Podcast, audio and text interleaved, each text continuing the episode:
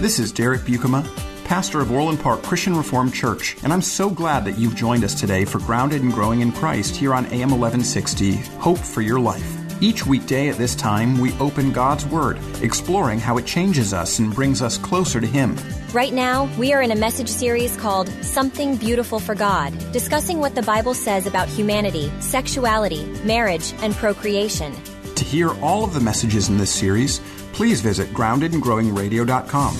And if you'd like to help provide financial support for this radio ministry, you can make a gift of any size at that same website, groundedandgrowingradio.com. If you're not already a part of a local church family, then I would like to invite you to visit us at Orland Park CRC this Sunday as we gather to worship the Lord and study His Word together. To find our service times and location information, just visit groundedandgrowingradio.com. And now, let's open God's Word to see what He has for us today. Well, today we're starting a new sermon series, a new sermon series called Something Beautiful for God, a Christian vision of sexuality. Over the course of the past few years, no issue has, uh, has brought up more questions than this one. It's the thing that I get the most maybe email questions about, the most text questions about, the most phone call questions about. We live in an unusual time in human history. Well, frankly, we live probably in a time right now that's more similar to the way that the culture was at the time that Jesus lived and had his ministry. We live in a time where we're kind of reverting to ancient pagan ways of behavior. So, the first sexual revolution took place with the death and the resurrection of the Lord Jesus Christ and in the early church. There were common ways of behaving among the pagans and Christians, just as Jews had been before them. Christians were utterly distinct from them in the ways that they acted and operated. They were so strange, they were so odd, and it was very unusual for the whole world until Christianity conquered the Roman Empire, until Christianity started spreading across the Western world and then across the, the globe. It changed everything. It changed the way that people acted and operated in relation to their sexuality. It changed the way that we understood marriage. Christianity turned the pagan world on its head in regards to marriage and personhood. And the history of civilization since that period of time have had the impact of the Christian message on these things as a part of their understanding of humanity and, and personhood and marriage. Now, in the Western world and in American culture, you probably have heard of another sexual revolution, and this is one that started taking place in the 60s and then the 70s and some of the 80s. And what it was kind of packaged as and sold as was something that was brand new, something that was liberating, something that was going to move us to a new and better place. But what it actually is, is in many ways a return to those ancient pagan practices that had been done away with when Christianity conquered the Roman Empire. And so, if you've been born in the late 50s or later, you've had your soul shaped by a culture that's reverting to paganism more and more all the time. And so, because of that, you are likely confused as the pace of change accelerates and things become, I don't know, more and more unraveled. But there's another problem, and that is that the understanding of personhood and humanity and sexuality and maleness and femaleness and marriage and procreation that existed in the 1950s and, and before, at least in American culture, was not just a perfectly biblical vision of that sort of thing. And so if you were born before the 1950s, you also are likely confused by the pace of change as it relates to all of these things, but all of us need to understand that the goal as a church should not be to return to a specific decade in American history or Western history. It's for us to figure out what is the Bible teaching about these sorts of things? How do we live into them? How do we believe them? How do we follow them? How do we see the goodness and the beauty of all these sorts of things? How do we praise God for it? How do we use ourselves, body and soul, to praise the Lord.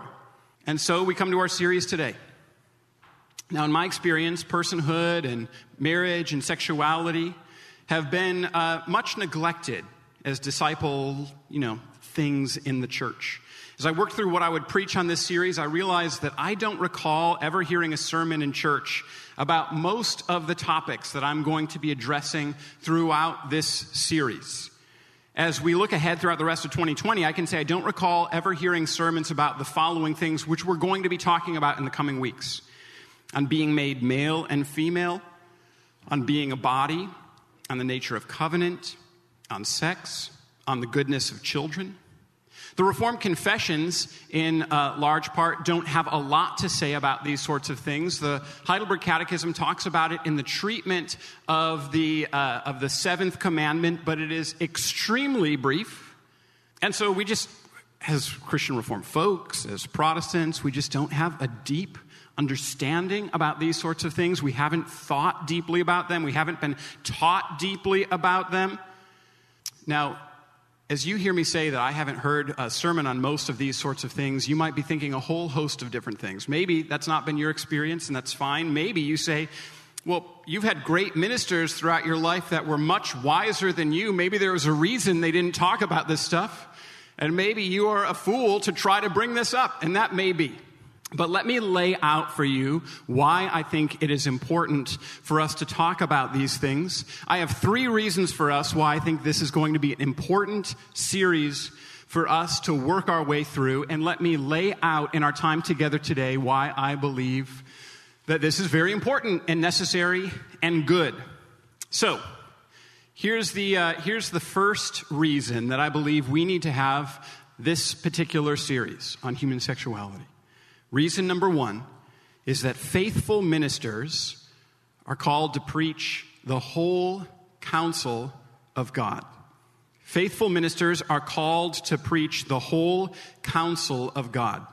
One of the sections of Scripture that should direct us as a church in all of this is found in the book of Acts.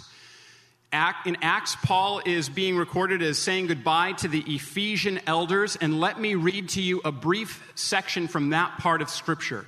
I'm going to start in verse 26. He's, uh, we're told this in the book of Acts. Therefore, Paul's talking here as he's saying goodbye to the Ephesian elders. I testify to you this day that I am innocent of the blood of all, for I did not shrink from declaring to you the whole counsel of God. Pay careful attention to yourselves and to all the flock in which the Holy Spirit has made you overseers to care for the church of God, which he obtained with his own blood. I know that after my departure, fierce wolves will come among you, not sparing the flock, and from among your own selves will arise men speaking twisted things to draw away the disciples after them. Therefore, be alert, remembering that for three years I did not cease night or day to admonish everyone with tears. Paul says in this section of scripture that he is innocent of their blood because he has preached the whole counsel of God. He's talked about the whole thing from the very beginning to the very end. He hasn't skipped over any topics. He's gone right into what it is that the scriptures say about all of those. And he says the reason that he's doing that is because after he leaves, there's going to come this time where, where wolves come into the flock and seek to tear up the flock by twisting what it is that scripture says. This is the sort of thing that's going on in churches today on a whole host of different things, but this is one of them. The church is being divided in many places because of a lack of understanding about sexuality and because there are wolves that are making their way into churches and twisting the words of God.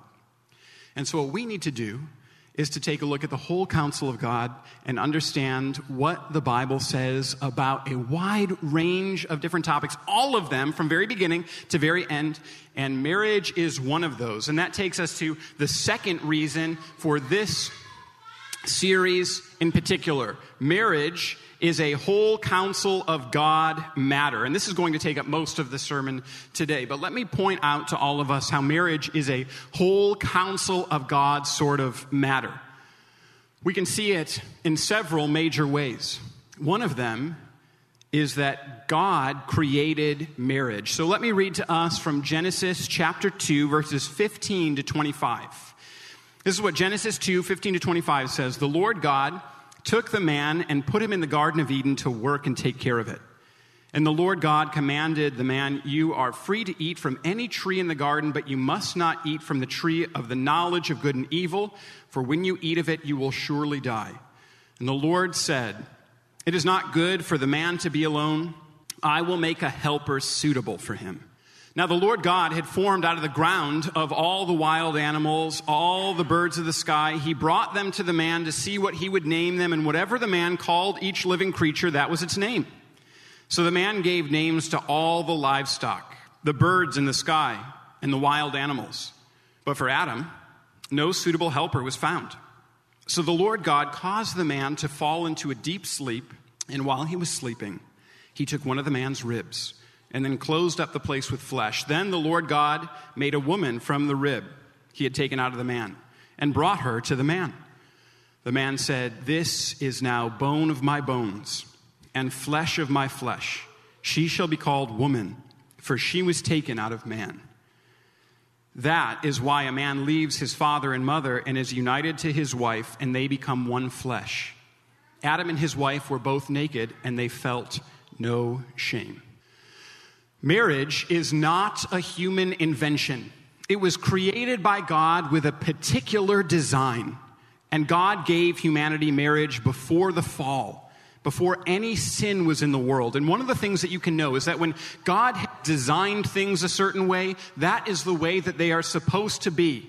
When God makes something before sin is in the world, we can recognize this is something that is supposed to be for every time, every place, every culture. This is not something that's given to one specific people in one specific culture. This is not something that's given as a concession to sin. This is not something that's given to deal with sin.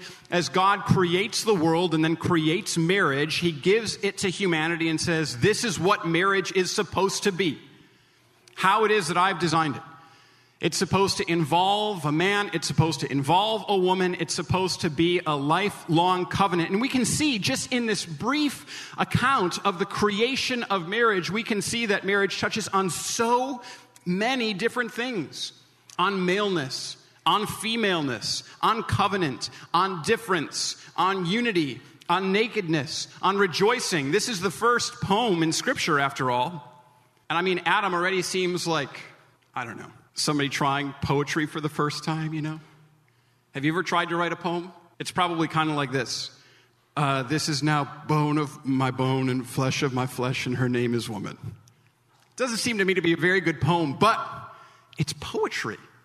And you know what poetry does? It's, it's this thing that it's really transcendent. And so what he's doing is he's seeing the, the woman that was made for him to be his wife, and he is rejoicing and he is waxing poetic about how wonderful it is that this one who was created distinct and different from him, that they nonetheless are created for each other, that there's a part of humanity that women have that men don't have. There's a part of humanity that men have that women don't have. And in their coming together, there is something unique and beautiful.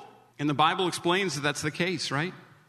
This is why a man will leave his father and mother and be united to his wife, and they become one flesh. Because this is how God created it to be. This is how God designed it to be. Marriage and maleness and femaleness and covenant and sexuality are all inventions of God. They are all good. And we should learn to rejoice in these things and we should cultivate love for these things. You've been listening to today's message from Pastor Derek Buikema. To learn more about Orland Park Christian Reformed Church, listen to past programs, and to give a gift to support our work preaching the Bible on AM 1160 Hope for Your Life, visit us today at groundedandgrowingradio.com. And while you're there, please sign up to download your free copy of the ebook Answering Seven Hard Questions That Christians Ask. Again, that's Grounded And now, more from Pastor Derek in our series called Something Beautiful for God, discussing humanity, sexuality, marriage, and procreation. And having created marriage, the fact that God gave to us marriage, then God uses marriage as a pretty dominant metaphor for his relationship with his people. Throughout the Old Testament, God uses marriage to describe his relationship with the people of Israel. Let me give to you just a few examples. There are more than this. God references marriage between uh, himself and his people Israel in a number of different Bible verses. In Ezekiel 16, 18 through 21, in Jeremiah 3, 6 through 8. In Exodus 24, 7 to 8. In that one, it's speaking specifically about covenant. So let me read to you Exodus 24, 7 to 8. Then he took the book of the covenant and read it in the hearing of the people, and they said, All that the Lord has spoken we will do, and we will be obedient. And Moses took the blood and threw it on the people and said, Behold, the blood of the covenant that the Lord has made with you in accordance with all these words. Marriage is a covenant, and that covenantal relationship between God and Israel is described as a marriage very frequently. Jeremiah 2, verse 2 talks about it. Deuteronomy 7, 6 through 9 talks about it. Jeremiah 3, 1 talks about it.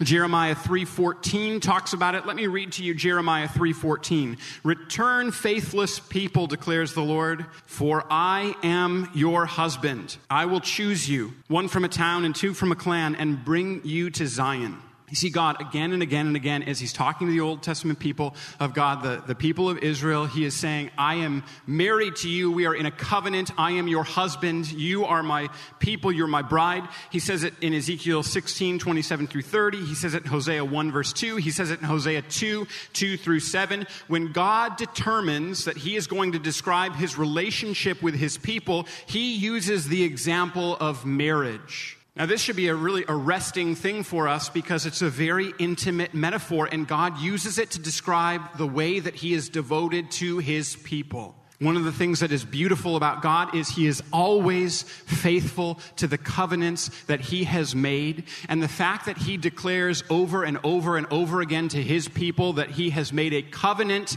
marriage relationship with His people should remind us that regardless of how faithless we are, He will always be faithful to us. He never breaks covenant, He never does. And so the fact that he uses marriage to describe his relationship with his people should be extremely comforting to you. And also, if you ever wonder if God loves you, just recognize the way that he describes his relationship with his people is one of marriage. There's no relationship in the world more loving. And God speaks of his people in that sort of way. It's important to recognize this if you are a married person or if you are a single person. Because God uses this metaphor for his people, and that means that all of us can experience the sort of covenantal, spousal love of God when we are joined to him in Christ Jesus. It means that marriage, because God uses it as a metaphor for, for how he loves his people, it's something that is for you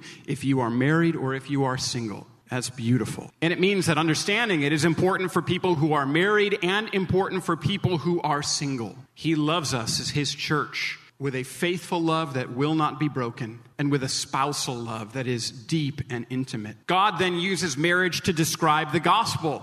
And here I want to direct your attention to Ephesians chapter 5. Let me read this section of scripture Ephesians 5 22 to 33.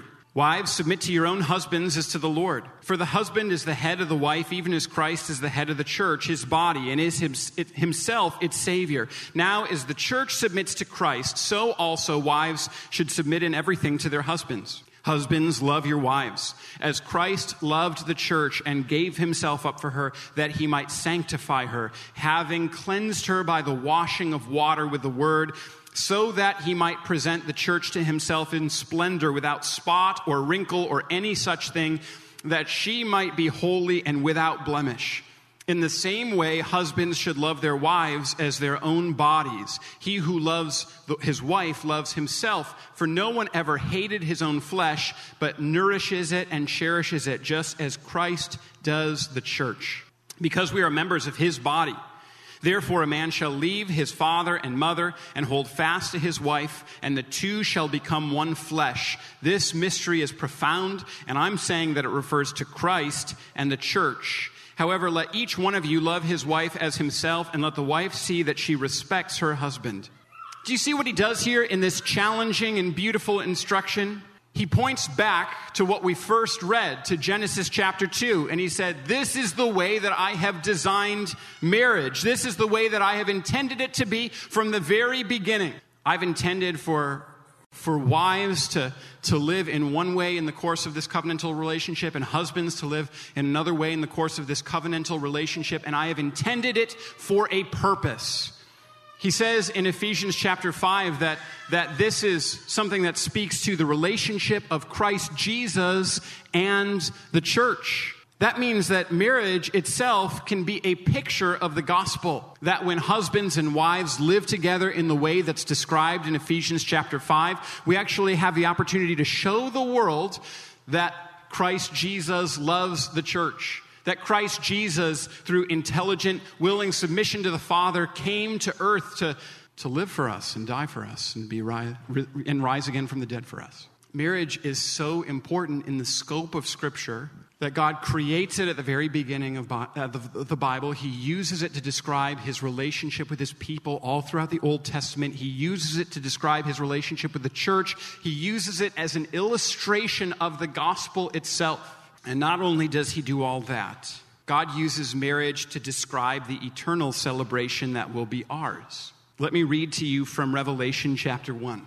Then I saw a new heaven and a new earth, for the first heaven and the first earth had passed away, and the sea was no more. And I saw the holy city, New Jerusalem, coming down out of heaven from God, prepared as a bride adorned for her husband.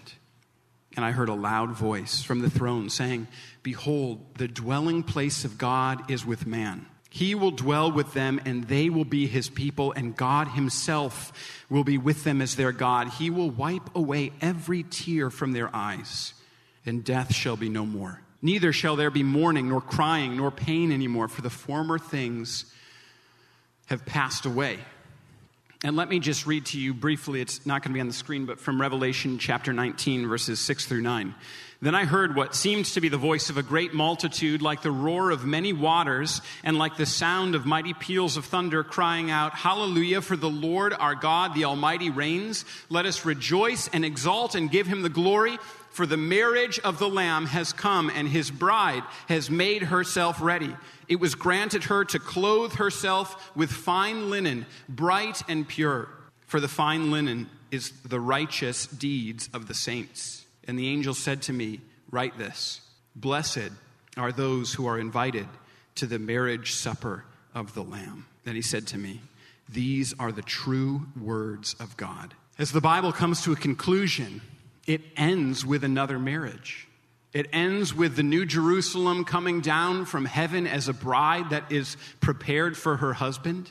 It ends with a marriage feast of the Lamb.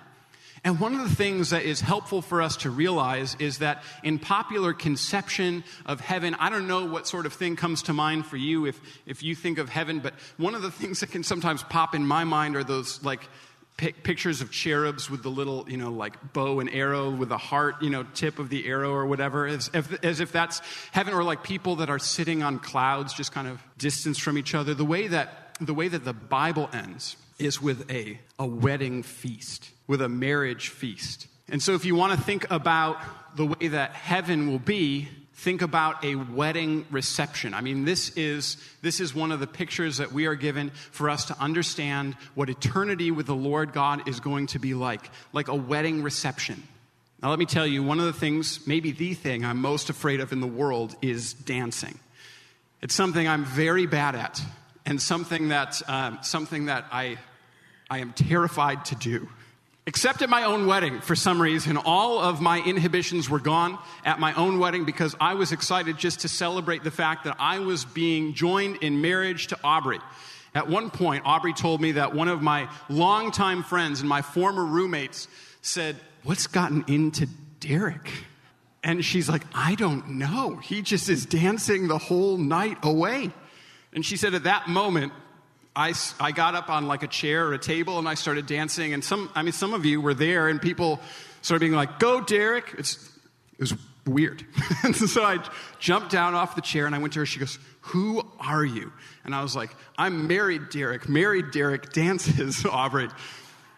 Now, I use that as an illustration because, like, if, if we think that, like, heaven is going to be this, like, boring eternity of, like, I don't know, contemplation in the clouds, it's going to be much more like an uninhibited, dance filled celebration of the fact that God's purposes have been accomplished. It's really beautiful.